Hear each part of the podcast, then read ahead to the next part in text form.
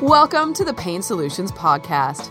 Dr. Wayne Phimister is a family physician with a special interest in chronic pain, whose passion is finding solutions for this epidemic problem facing one third of the adult population.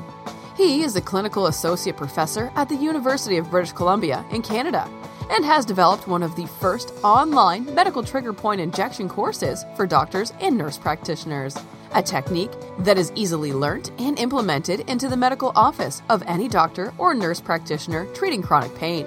To get free access to Pain Solutions newsletter, blogs, and to register for his online course, simply register at www.waynephimister.com. On the podcast, Dr. Wayne brings together experts from various segments to share with you how they solve people's pain problems and how you can get this treatment too.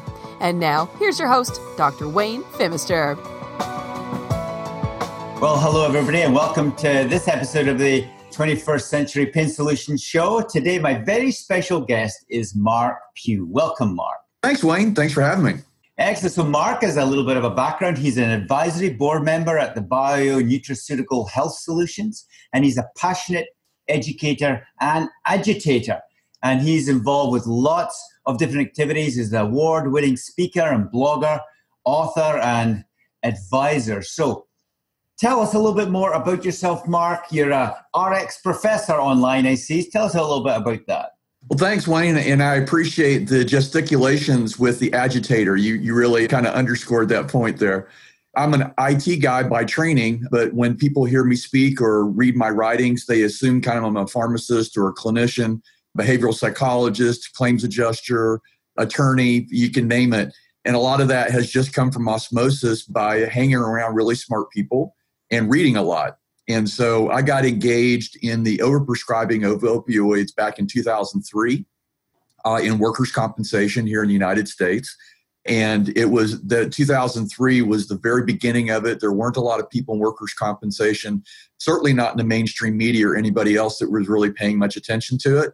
But I noticed it was an issue. And back to my IT background, I like to look for issues and put on that business analysis kind of hat and try to figure out root cause. And I kept looking and seeing all these opioids being prescribed, but it wasn't just the opioids, it was the benzodiazepines in conjunction with it. It was the soma and the carisoprodol that created the Vegas cocktail. It was all the different things, the stool softeners, everything that went around with it. And so I've been talking about it, writing about it, enacting products and services. I've actually, a lot of the stuff that I created in my career has helped hundreds of people in uh, weaning off of drug regimens that were inappropriate, uh, as well as creating epiphanies for treating physicians.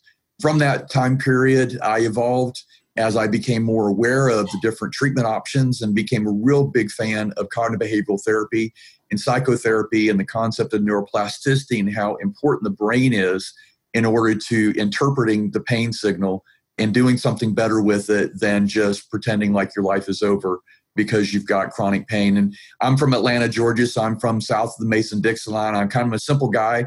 And the way I define chronic pain is the pain with you wake up with every morning, you go to sleep with every night, and it doesn't go away until you die. And there's a variety of impacts that has from depression, from anxiety, from isolation, know, all sorts of different things that impacts the brain. And so I became a real big fan of psychotherapy and how to engage the brain and empower that. And then I started thinking about stuff that doesn't require anybody whatsoever. So, eating well, eating if you have inflammation as a part of the source of your chronic pain, having an anti inflammatory diet makes a lot of sense.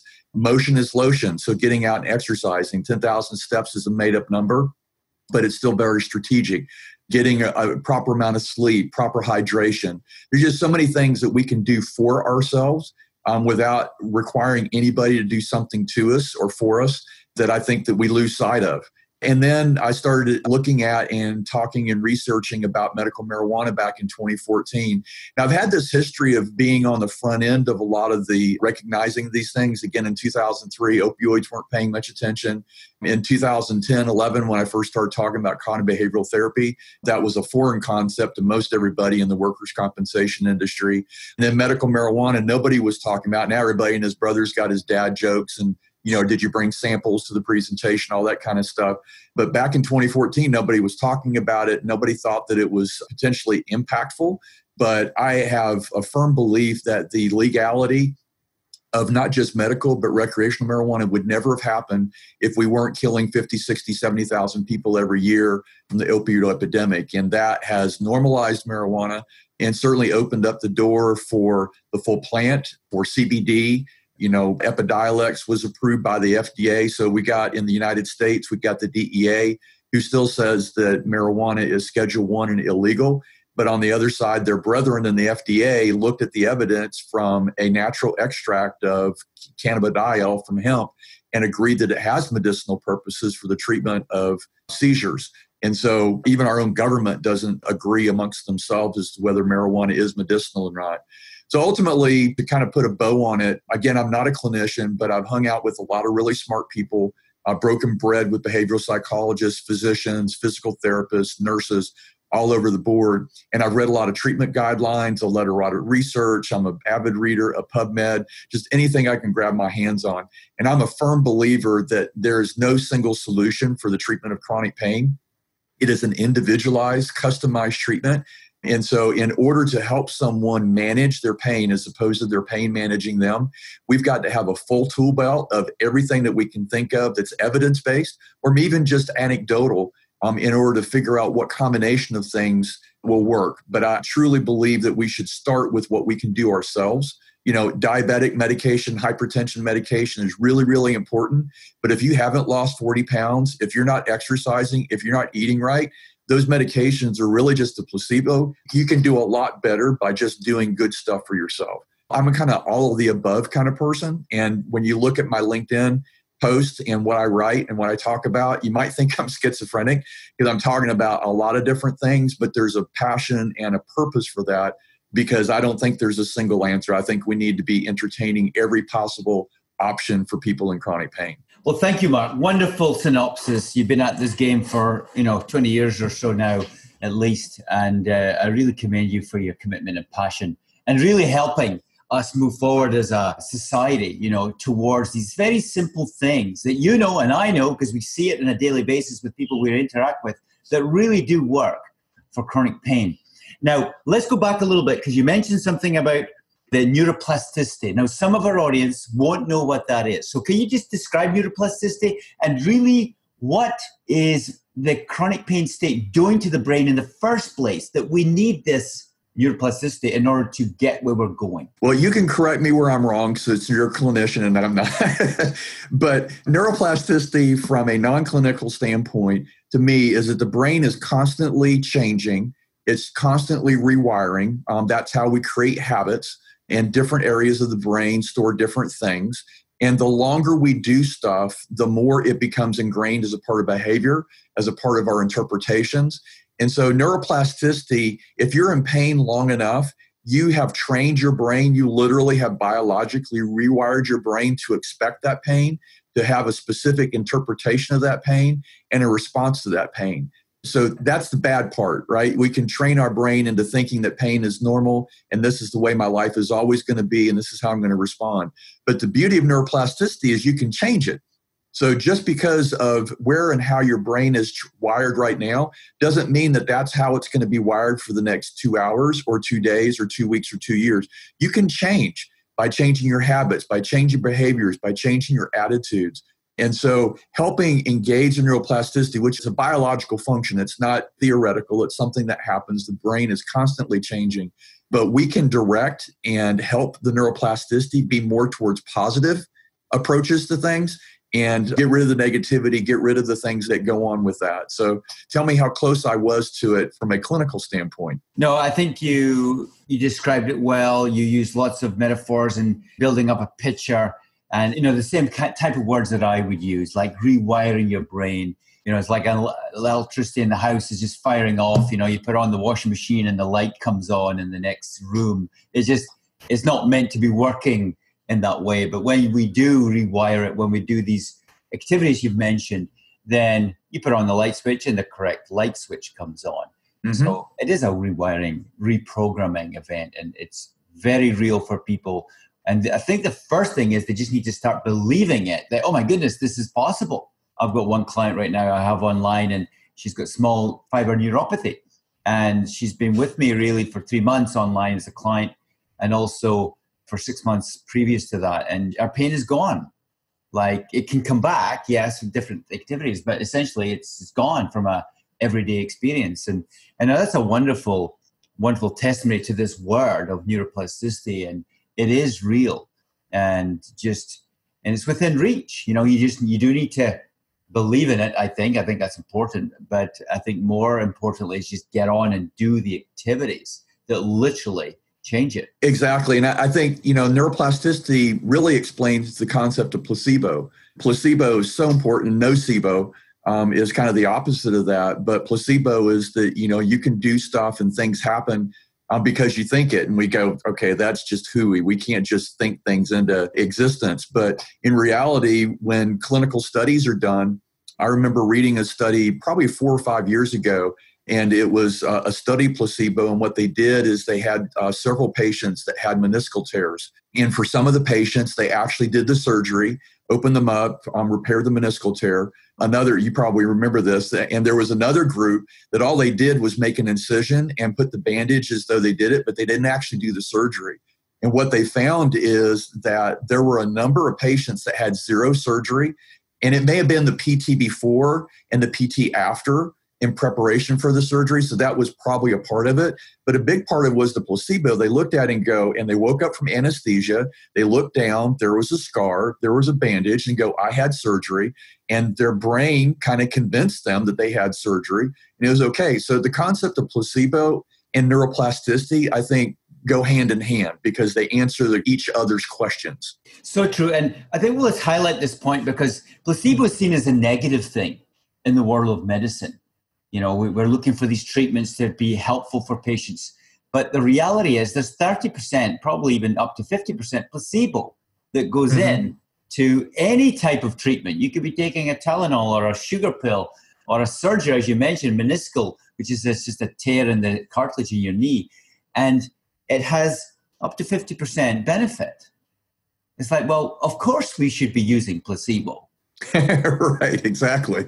And in the old golden old days, like you went to your doctor, had to sit down and chit chat the days before, like many of the medications that are out now, and the therapeutic benefit of just talking to the doctor mm-hmm. is ultimately making you feel better, you know, and that's absolutely placebo, right? That eye to eye contact. You know, I've heard of a, a number of physician and clinician friends of mine that really look back in positivity in the way that doctors used to be able to touch patients, literally touch them on the hand, you know, literally touch them on the shoulder, eye to eye contact. And so much of healthcare now is digitization. And I completely understand EMRs and getting information.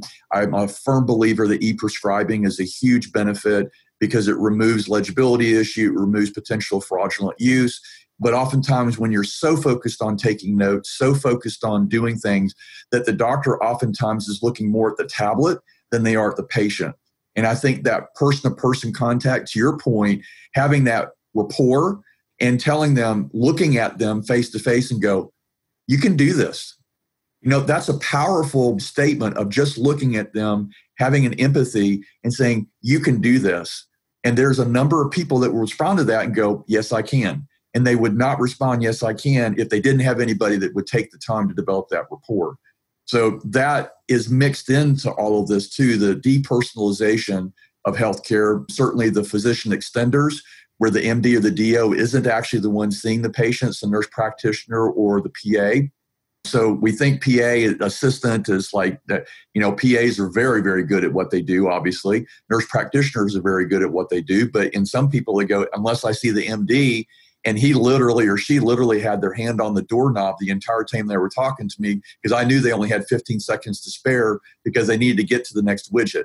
So that depersonalization has really made life a lot difficult, especially for people in chronic pain that are suffering way beyond the pain. They're suffering depression, they're suffering anxiety, um, they're suffering isolation. They cannot do what they used to do you know their friends have broken down their finances are broken down their relationships have broken down you know and they want somebody just to care and it's we're not really built for caring unfortunately in the way healthcare is delivered a lot now you know as the episodes roll on with this show many people talk about the things you mentioned the cognitive behavioral therapy the sleep the hydration the rest, the motion is lotion. I love that uh, saying, just that idea of fluidity in 10,000 steps. But I think one thing I want to highlight today, and it's what you mentioned about sometimes the physician is not able to stand in a place that you can stand in and I stand in. And you know, we are available online. You can just Google RX Professor, Google my name, waynephimister.com, and just listen to the videos or read the blog posts and get the confidence that, yes, as people with knowledge and authority and a presence online, that they can use us and other people like us to get that woomph, you know, to get that next step along the way. Because mm-hmm. when you listen to somebody like us who really believes this stuff and see it, then that's often just what's needed that little push over the hill, you know, just to do these activities and actually think, oh my gosh, this is actually possible for me.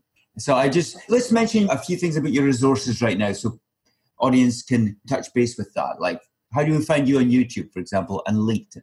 Yeah, well, like you said, my uh, moniker is the RX Professor. So you can find me on YouTube as the RX Professor, Mark Pugh. My primary blogging platform is LinkedIn, Mark Pugh. My Twitter handle is at RX Professor. I don't do the gram, I'm too old for that. and Facebook is more of a kind of a personal thing. And actually, I'm more of a person that looks as opposed to post. So I'm not very good on that. But you can find me definitely on LinkedIn, Twitter, and YouTube. Wonderful. Yeah, I think that's really, really important. Okay, because you've got lots of insight into the CBD, let's give us a little bit of a summary of how this is actually helping our patients with chronic pain and how people can get the oils and the ointments and the medications regarding this. Well, you know, medical marijuana is a really big term um, and it covers a whole bunch of different things. You know, in the United States, every state is different. And one of the things when I first started engaged in the issue back in 2014, that was the year that a lot of states passed medical cannabis programs. And it's interesting, whenever you read a medical cannabis program, the name of the act from the legislature or the name of the actual program always has the word compassionate in the name. It's not coincidence by any stretch. But when we talk about medical marijuana, it's a big subject. Is it the whole plant? Is it just an extract of THC? Is it an extract of CBD? If it's an extract of CBD or cannabidiol, is it from hemp or is it the marijuana plant? What's the level of uh, THC in it? Is the CBD, does it have some portion of THC? What we call in a variety of states here in the, in the US, low THC, so it's 0.03 or less of THC with high concentrated CBD? Or is it CBD that's pure that has no THC in it at all? So medical marijuana is all over the board, whether it's the plant of marijuana, the plant of hemp, different extracts, the whole plant and certainly different delivery mechanisms. You know, is it smoking? Is it vaping? Is it edibles? Is it oils? Is it tinctures? Do you put it under your mouth? Do you swallow it as a capsule? Um, do you put it as an ointment and rub it on your elbow when you have problems? You know, what's the frequency?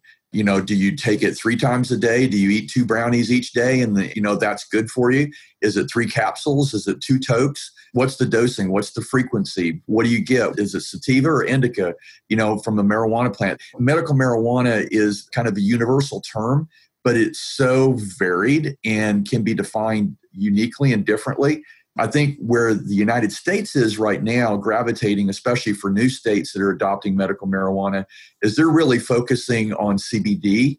There's probably at least as many states that only allow for low THC CBD. So, not the marijuana plant, not the full THC, and potentially something that you can get high from, but the CBD that has medical benefits, again, back to the Epidiolex that was approved by the FDA. So there's at least as many states that have that kind of CBD approach. And one of the values of that is CBD you cannot get high from, although you're not really sure what you're getting for CBD because the hemp, the farm bill that was passed in December 2018 legalized hemp and low THC, which meant everybody and his brother came out with CBD. And it's kind of like what happened out in the West with the magic elixir that will solve everybody's problem. Now you got everybody and his brother selling CBD from nutritional supplements to gas stations to whatever. And they put stuff on their label. They say it can cause cancer, that it will solve cancer, that it will take care of your impotence, um, it'll help you see better, it will grow hair back, um, it'll handle chronic pain. And you look at the label and go, I, I have no idea if they have any backing of that. Is there science associated with it? And then they stuff say on the label what's included. You can't really trust that. The FDA did a study, and I think it was 80% of the products that advertise CBD didn't even have CBD in it, or not the level that they did. So it's created a really wild, wild west when it comes to that. And so states like my home state of Georgia um, has got a low THC and it's very tightly regulated. Has to be less than 0.03 THC. And really, what you want to do is find a provider, a manufacturer that can absolutely guarantee that what they have on the label in regards to the benefits, what they have on the label in regards to ingredients, is it manufactured in a, in a clean environment? Do they do third party quality testing to make sure that every pill, every drop of oil is the exact same thing? You know, medical, DEA, prescription, big pharma kind of manufacturing process. So I think the population is getting a little bit smarter and realizing that not everybody that says CBD or marijuana is necessarily selling you the same thing that they're telling you about and finding those really high quality manufacturers and producers that can back up what they say it's going to be doing. So it's been a wild ride. You know, I say that marijuana has been normalized, and I use that for people who follow marijuana, you know, N O R M L. Um, have been trying to normalize marijuana um, since Cheech and Chong started making their movies, and they've actually made it. It is normalized now. You know, I've spoken probably about 150 times um, at this juncture around the country to different audiences, and historically, most of the people fall into the category when I ask them whether marijuana is medicinal without clarifying the plant, CBD, whatever, just marijuana. The vast majority will raise their hand either that they are convinced it is or they're not sure, but they could go either direction based on science. And when I follow up with those people that say they're absolutely convinced, usually it's because of personal story, is because they know someone who has benefited from it for dealing with seizures, uh, for dealing with the ravages of chemotherapy, for dealing with Parkinson's. My dad died from the complications of Parkinson's about five and a half years ago, and it's a really, really nasty disease. And so when I ran across this YouTube video of this ex cop named Larry that exhausted all FDA approved treatments and nothing worked for him to address his Parkinson's symptoms. But he went into this marijuana dispensary, took one drop of a CBD oil, and they have an elapsed timer at the bottom over four minutes where his dyskinesia were completely gone. He can sit up, he can talk, his hands aren't shaking, you know, and it's amazing when you look at over four minutes for someone who could not use any drug that was approved by the FDA for treatment of Parkinson's, that this one drop of CBD oil. Now, is that scientific, random controlled trial, double blinded placebo? No. But is it powerful anecdote? And would you tell Larry that he can't have that because it hasn't been backed up by you know science? That's a very difficult story to tell. And so I, I think it's always interesting when people are convinced that it's medicinal. It usually comes from personal stories and personal experience as opposed to reading what JAMA or Harvard View or PubMed, what they say about it. Thank you. That was a fast, furious, once over review of all that subject. You know, my previous employer, they used my name as a verb, so you've been pewed. I love, I love it's not as bad as it sounds. yeah, there's a similar term in Scotland that we're not going to talk about on, on, on air here. it sounds very simple. But listen, audience, please check out what Mark is saying on his on his blog post on on LinkedIn as well on his uh, YouTube videos because he will have lots more to say. And I've uh, actually watched a few of your videos on these subjects, and they're excellent. Lots of great Thank information you. and resources because he's got the heart behind the 20 years and the experience, and he's he's all over social media platform on these subjects. So, can I mention one more thing about marijuana that a lot of people don't understand and hasn't been taught in medical school? That every vertebrate and invertebrate on planet Earth has an endocannabinoid system. And we literally have CB1 and CB2 receptors in our brain, in our gut, in our spinal cord that actually, just like opioid receptors, the mu receptors that respond to Oxycontin, we have CB1 and CB2 receptors built into our organism, this human body. And so, a lot of medical doctors, when they understand, and it's really only uncovered in the late 1980s, so it's relatively new understanding, scientific understanding of the endocannabinoid system. But when you understand the endocannabinoid system, and I would recommend anybody who's watching this to Google endocannabinoid system and take a look at it, you'll be amazed and it will answer some of your questions as to how cannabis can positively interact and help with inflammation, help with neurological disease, help with IBS and autoimmune stuff, um, and happen with chronic pain. So I just wanted to throw that in because a lot of people that talk about marijuana really don't understand how it works. And I think understanding the mechanism of the endocannabinoid system is it really was a game changer for me in helping kind of connect the dots and go, okay, that's why this particular chemical or set of chemicals potentially has a positive impact on the human body. Excellent. Well, thank you for that. Yeah, I, I finished med school in 1995, and there was no mention of that at that time back in Scotland, and it wasn't uh, even really discovered or just about to be discovered at that time. So yeah, absolutely. A brand new system in the body, along with a few others that I've come to learn of over the years, like the microbiome and the gut, as well as the fascial system that's integral in the chronic pain, physical nature of our tightness and associated with, with pain as well. Mm-hmm. So, listen, Mark, thank you. It's been a privilege to have you on here, to meet you virtually. And I do look forward to following up with you again, hopefully, get you back on the show and other things that may be coming down the pipeline as well. Great. I really appreciate the opportunity, Wayne. Great to meet you as well virtually. We're practicing social distancing. So I appreciate that, but uh, look forward to continuing the conversation. Thanks so much. Bye for now.